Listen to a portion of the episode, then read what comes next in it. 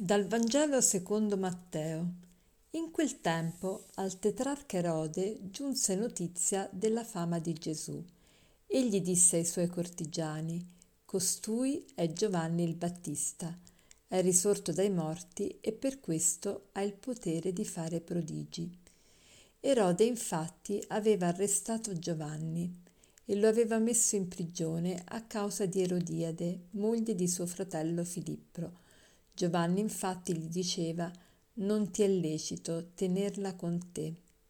Erode, benché volesse farlo morire, ebbe paura della folla perché lo considerava un profeta. Quando fu il compleanno di Erode, la figlia di Erodiade danzò in pubblico e piacque tanto a Erode che egli le promise con giuramento di darle quello che avesse chiesto. Ella, istigata da sua madre, disse Dammi qui su un vassoio la testa di Giovanni il Battista.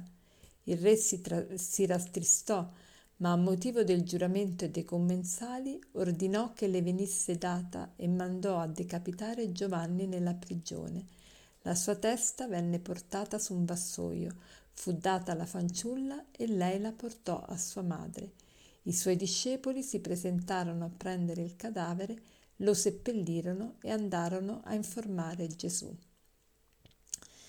Siamo qui in, di fronte a un evento veramente raccapricciante, la morte di, del profeta Giovanni, il precursore di Gesù, quello che ha aperto la strada all'arrivo di Gesù del Messia, e da parte di Erode, Erode che era il governatore di una quarta parte di, di, di questa provincia eh, del, romana in Palestina.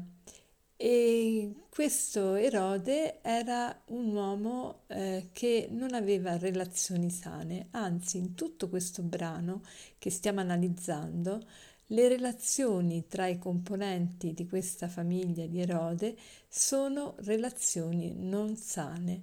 Perché dico questo? Perché una relazione sana si distingue da quella non sana in quanto la relazione sana vuole il bene dell'altro e non vuole possedere l'altro, ma vuole interessarsi di ciò che promuove l'altro. Qui vediamo che Erode invece non fa altro che usare le persone. Ad esempio usa la figlia di Erodiade, Salomè, eh, per fare bella figura davanti ai suoi commensali.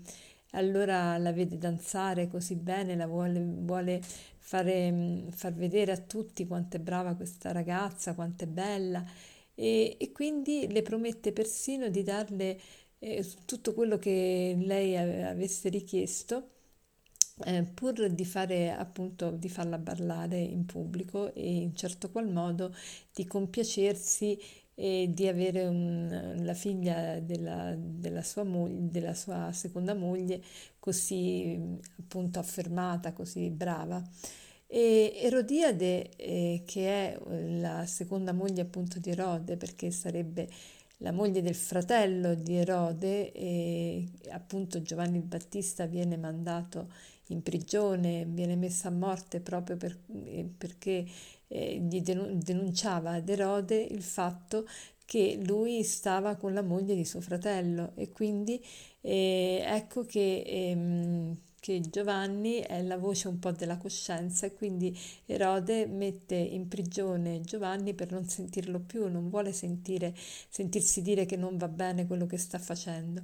Quindi Erodiade si vede che è una donna che non è amata. Perché lo si vede? Perché ha un attaccamento morboso verso la figlia.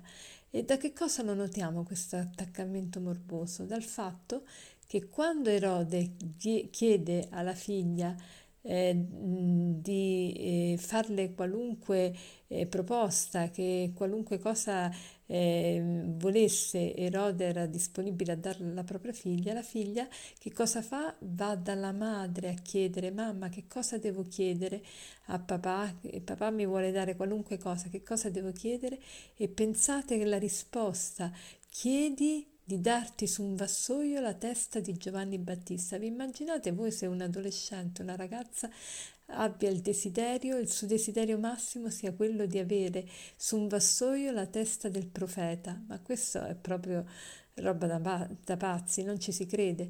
E questo è a che punto è, è l'attaccamento morboso di Erodiade verso questa ragazza e anche come, come non si sente amata questa Erodiade. Infatti si attacca tantissimo alla figlia proprio perché si sente trascurata dal marito. Quindi sono tutte relazioni sbagliate. Allora che cosa ci vuole dire questo brano?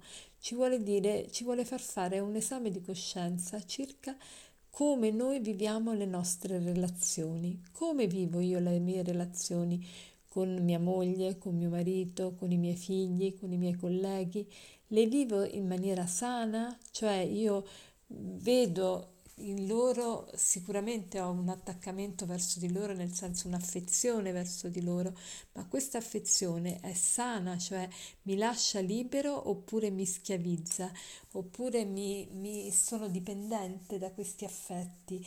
Ci sono persone che non sanno vivere senza, senza i figli, senza il marito, senza ehm, il collega, senza eh, qualcuno eh, per, eh, tendono non a volere il bene dell'altro ma a possedere l'altro. Praticamente una relazione non è sana quando io voglio l'altro per me stesso, uso l'altro e non amo l'altro. Le cose vanno usate, le, le persone vanno amate. Noi invece spesso amiamo le cose e usiamo le persone. Allora cerchiamo di mettere ordine nella nostra vita e per concludere vorrei citarvi questo aforisma che dice Possiedi bene solo nella misura in cui sai vivere distaccato, vale per le cose e vale anche per le persone. Possiedi bene solo nella misura in cui sai vivere distaccato, vale per le cose e vale anche per le persone. Buona giornata.